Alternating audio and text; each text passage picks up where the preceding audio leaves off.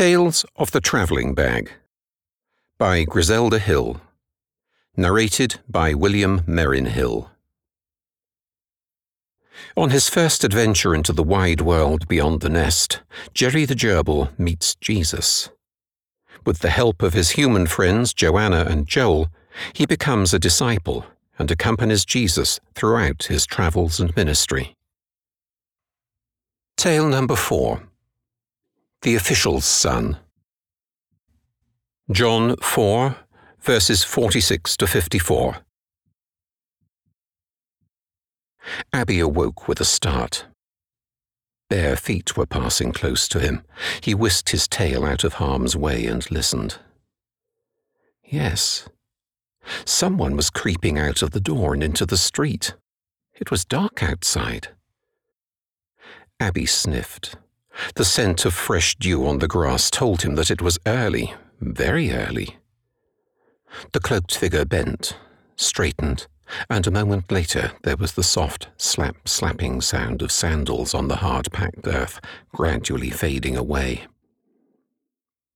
Who could it be? Only robbers were abroad at night, he knew that. But the figure that had passed him was no robber. He looked like. the master? But where could he possibly be going in the dark hours when decent folks kept to their beds? Abby shrugged. None of his business. He had more important matters at hand. Abby crept away from his family and made his way laboriously round the sleeping mats that covered almost every inch of the floor. Curled up, recumbent forms breathed quietly. Here and there was a gentle snore. It had been a good wedding. He reached the wall by the water pots, up onto a stool, up again, and along the shelf. Below him yawned the opened mouths of the great earthenware jars. The smell of water, good, clean water, came to his nostrils as he ran along the six jars, jumping from rim to rim. Certainly water, all water, from the well at the back, of course. He could smell the earthiness of the deep underground chamber that was fed by the spring from the hillside. But wait, this last jar had a lingering sweetness that spoke of ripe, trodden grapes. He licked the rim. Yes, definitely. One of the servants had forgotten to rinse this one. Traces of the full bodied, scented wine remained. He sighed happily. It had happened. It wasn't in his imagination. He had thought about it almost all the long night. So the water had become wine as he remembered. But now he had another problem, a big one. This was proof that the master had indeed changed the water into wine, so now, who was the master? He sat down on the shelf to ponder. Jerry woke to find his brother jerking at his tail. He snatched it away and squeezed his eyes tightly shut, but it was no good. Wake up! Wake up!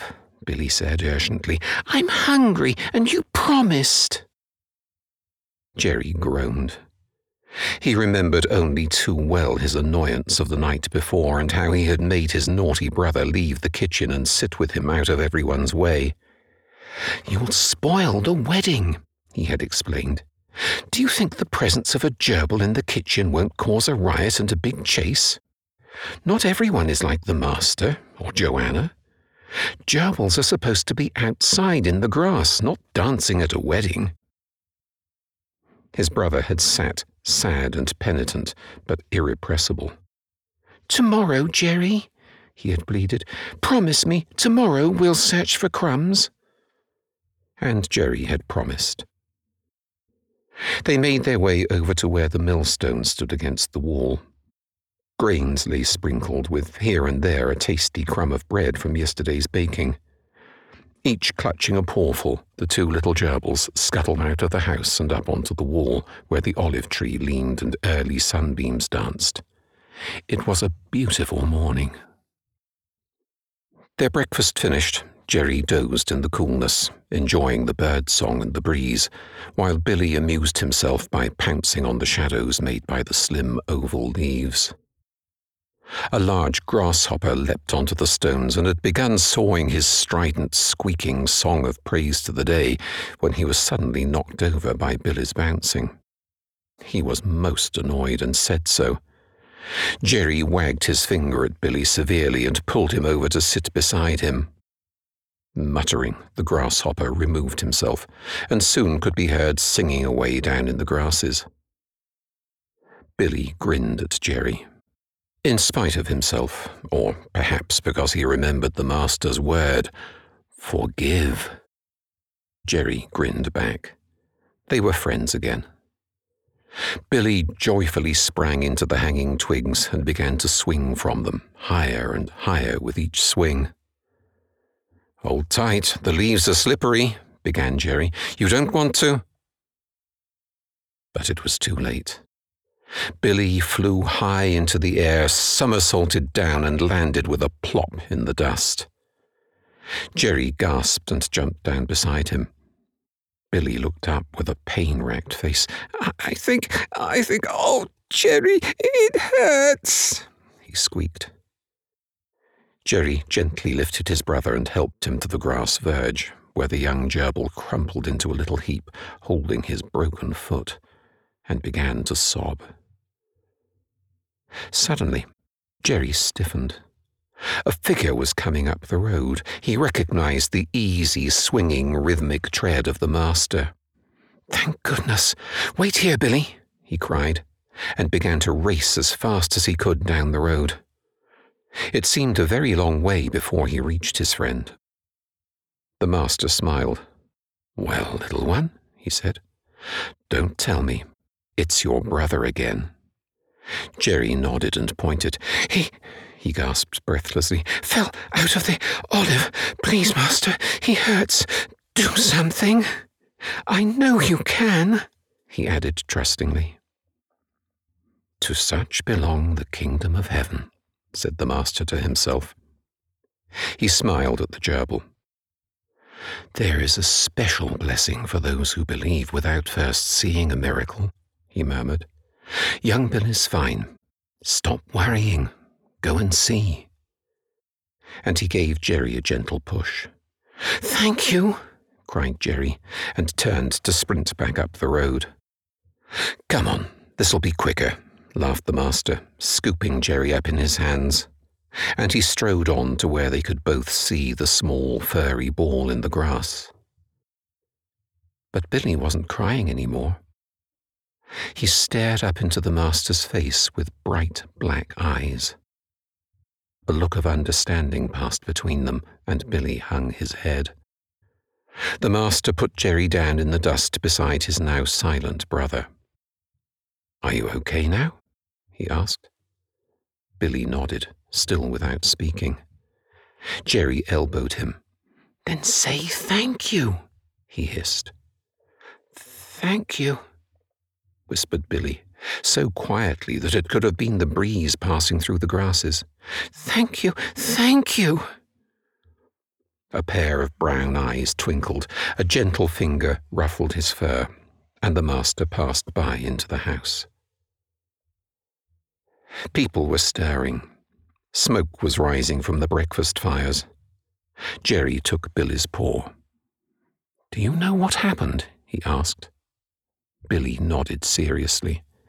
It hurt badly all the time you were running away down the road. I thought you had left me because you were cross, and then suddenly it didn't hurt any more.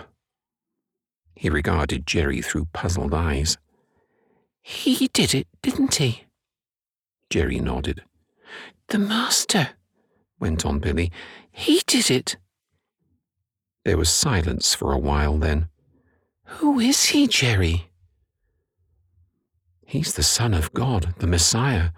No one is too unimportant and nothing is too small for him, even us gerbils. The Messiah? said Billy, and his tear stained face brightened joyfully. He's who we've all been waiting for. Let's tell Dad, he cried. They found their father behind the water jars. He had been crying. They could tell because there were tear stained channels down his face. But now, somehow, there was a different look about him. There was a light in his eyes. Dad, Dad, guess what happened to me? squeaked Billy. Abby took no notice. His eyes were fixed on Jerry's. My apologies, son, he said. I didn't believe you. I was too busy, but you're right. I just had to check it for myself. Your master is the one that everyone has been waiting for, but none of us really believed that he would come. Listen, Dad, listen, he healed my foot, squeaked Billy, grabbing at his father's hand. It was a miracle. Look, it's all better now. Abby stared incredulously at Billy's foot and then at the boys. Jerry nodded. He fell out of the tree and it was broken, really badly broken. And bleeding! It was all folded back under me and it was bleeding all over the place, gabbled Billy. But then the master came and. Suddenly all the pain went and it was as if I hadn't fallen at all, finished Billy wonderingly. His father took a deep breath. Come on, off with you, up onto the wall. I'll fetch your mum. We have a lot to talk about, he said. The family met on the sun washed wall, their cheeks stuffed with grain and crumbs. As they ate, they discussed the water turned into wine at the wedding and the healing of Billy's foot. Billy kept stretching it out to show them and saying, It broke, didn't it, Jerry? It was broke. Broken, replied Jerry automatically. Yes, and the master healed it. Emmy hugged Billy until he protested. I didn't see, I didn't see, she cried. I wish I had too, said their father. But, Dad, no one did except Billy. I was with the master and we were way down the road when it happened. He was healed by the time we got back. And you were ages, said Billy. Nevertheless, it was healed, said Abby, a faraway look in his eyes. He was remembering his own secret encounter with the master behind the jars. And now we know who he is, we have to tell everyone. Oh, Dad, I thought it was just going to be me. Now we can all be disciples and follow him, cried Jerry. Steady on, son. Disciples, yes. But we don't all have to follow him everywhere he goes. Some of us have work to do and will just have to be disciples at home. There'll be plenty for us to do at home, too. They were interrupted by hurrying feet and a voice shouting, The Master! Has anyone seen the Master? It was a man wearing the blue and white robes of King Herod's court. You could see he was important by the royal badge on his robes. I must find him! It's urgent! At the sound, the door to the house opened and several people, including the master, stepped out. Master, master, cried the official, hurrying up to him. My son is dying. I know you can perform miracles. Please, please help him. The master regarded him with compassion. Why are you asking me? The man seemed bewildered. Because you can do miracles. Everyone says so. Are you asking me to do a miracle because everyone says so? Or are you asking me to heal your son because you believe that I can? asked Jesus. The man was quiet. He looked from Jesus to the crowd and then back again. Jerry heard his father's voice in his ear. What does he mean, Jerry? Isn't he going to heal the boy? I think so, Jerry whispered back. But you see, he doesn't want people to believe in miracles as if this was all magic. He wants people to believe in who he is. The Master can do anything, anything at all. Of course, he can make the boy better. But he wants us to choose to believe in who he is for ourselves. Listen, the man will have to choose for himself. The Master won't make him. You are the Master, and I believe that you can help my son, cried the official, throwing himself down at the master's feet, regardless of the grass stains he would get on his robes, and regardless of the gathering crowd. I was in Capernaum, and my little boy fell ill. I heard you were in Cana. I know you can heal people, and I know you are the only one who can. Master, you are the master. Did you run all the way here? Asked the master. I was afraid you might have moved on, the official answered. Again there was silence. The man stared beseechingly. At last the master spoke. You can go home. Your son will live. The official grabbed the master's hand and wrung it, his face alight with gratitude. Without stopping for anyone, he swung round and began to run back up the road towards Capernaum. The crowd watched without comment. Catch him up and give him this, said the master, unhooking his leather water bottle from his belt. He'll need it. And he handed the bottle to a nearby disciple, who immediately chased after the vanishing official. Abby stared at the master long and hard. We saw no miracle this time, he said to himself. The water turned into wine. We saw that and tasted it. He ran his tongue around his lips. But this time, nothing was seen. The boy is miles away.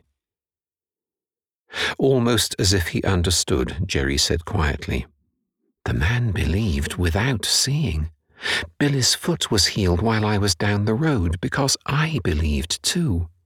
It's believing in him that's important. His father nodded. Suddenly, there was a soft voice right beside them. All of us, Jesus too, are going to Capernaum by the lake for a few days' holiday. They're going tomorrow, but Joel and I are leaving in a few minutes so we can stay with his brother. Do you want a lift? There was a chuckle. Or would you rather hop sixteen miles? It was Joanna. She held out the basket towards them, and in an instant all four gerbils had hopped in and vanished into the folds of the napkin. You and those gerbils, laughed Joel, picking it up. Come on, if we go now, we'll just make it in time for supper. It was a long, hot afternoon. The wind blew dust clouds that swirled up into their faces, causing Joanna to wrap her shawl around her head and complain of the grittiness in her teeth. They walked with the unhurried rhythmic tread that can carry on for mile after mile, not too fast and not too slow. From time to time, Joanna took her turn with the basket. It was Joel's turn when Joanna shaded her eyes from the glaring whiteness of the road and exclaimed, We've caught him up, the official. Look, they're ahead of us. I hope nothing's wrong, said Joel with concern. He should have been nearly home by now, and he was certainly in a big hurry. Won't he have a wonderful surprise? They continued walking, but were quickly catching up with the man, and now they saw that he was limping badly. Suddenly he almost fell, recovered, and then hobbled over to the side of the road. They quickened their pace. The official sat among the stones. He was examining his sandal. It broke a little way back. I tried to mend it, but the leather's torn, he explained.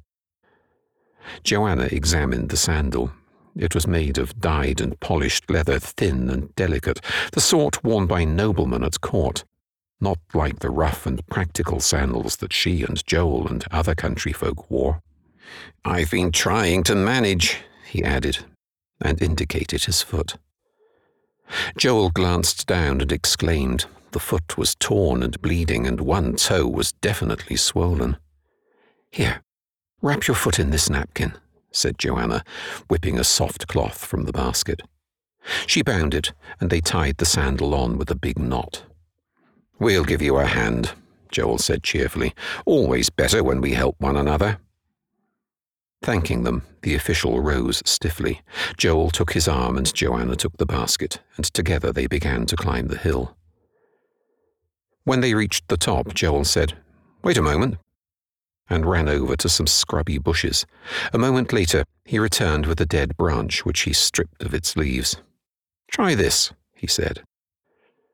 The official took the stick gratefully, and the three of them continued on down the dusty, seemingly endless road.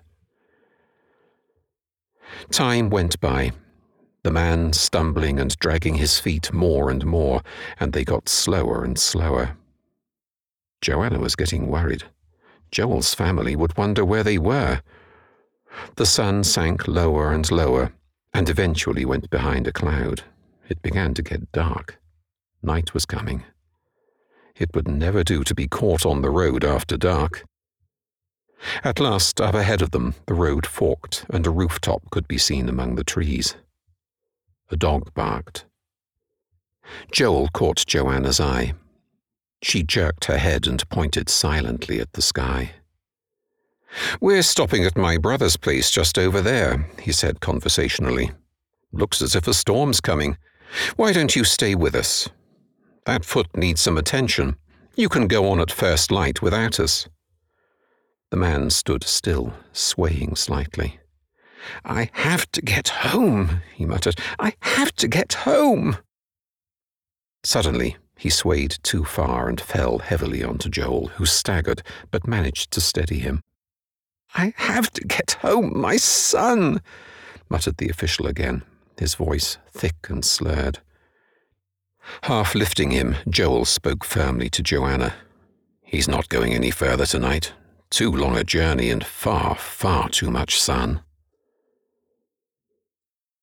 That night they spent with Joel's family, and by morning the official had almost recovered and was in a desperate hurry to be gone. A pair of plain sandals was found for him, and after a speedy breakfast, he, Joel, and Joanna, not forgetting the basket, took to the road again. This time all three travelled swiftly, and within the hour they were gazing down from the high ridge onto the fishing town of Capernaum. The lake glittered like a diamond in the sun. Gulls were wheeling and screaming overhead, boats were coming in with the morning catch, and two people could be seen climbing the hill towards them. Suddenly the official exclaimed and began a stumbling run. He had recognized them. Servants, said Joel briefly. That must be his home down there. As they watched, the official met with the men, threw his arms wide, and leapt into the air, shouting, Praise God! Praise God! Joanna's face broke into a broad grin. Good news, she cried. Of course, said Joel. What did you expect? I didn't not expect it, replied Joanna with a sideways, almost annoyed glance at him. It just well, it still surprises me. Me too, thought Jerry, peeping through the gaps in the basket, even though after Billy I expected it. Joanna, Joel, come quickly, shouted the official. My son is well. We must celebrate. Hold on, said Jerry. Now we're all going to run. And run they did. By the time Joanna and Joel pushed their way through the excited throng outside the official's house, the four gerbils had been shaken into a tumbled heap at the bottom of the basket and were all dizzily seeing stars. They lay there wide eyed and listening to the cacophony of sound. People were shouting and laughing, babies were crying, and children were running everywhere. Amidst the hubbub, one voice persisted. Jerry recognized it immediately as the official's. But when did he get better? No matter, came the answer. But it matters to me. When? When? I must know when. Oh, sometime yesterday. No, tell me, tell me when. And then the answer came. In the afternoon at one o'clock the fever left him. There was a sharp intake of breath. Jerry struggled up to peer out from under the napkin. By the basket stood a large woman with her arms around a young boy. In front of her, his hands cupping the child's face gently, stood the father who had run so far to find the only one in the world with the solution to his problems. Indeed, to every problem that there ever was, great or small. At one o'clock? That was the exact time? Yes, one o'clock, husband. What's wrong? the woman inquired. Nothing, nothing is wrong, nothing at all, cried her husband. That was the exact time that I spoke to the master. It was one o'clock. He stroked the boy's cheeks tenderly, tears pouring down his face. All the way there, I knew he could. All the way there, I hoped he would. When I was there, he said he did, and all the way back, I knew he had. What are you talking about, husband? The official gave a joyful, vibrant laugh and swept both wife and son into his arms. Come, wife, I have much to tell you. I have much to tell everyone. I will tell the whole world my story so they will all know the Master. For two thousand years I will tell my story of the goodness and the love of the Master of all, the Son of God. Let us go in and celebrate our son's new life, because today we have new friends and we have found the Saviour. Deep down among the snowy folds of the napkin, Jerry regarded his father. The Master told me, he began. He said there is a special blessing for those who believe without first seeing a miracle. That's us, said his father quietly. We will receive the special blessing, for we too have found the Saviour.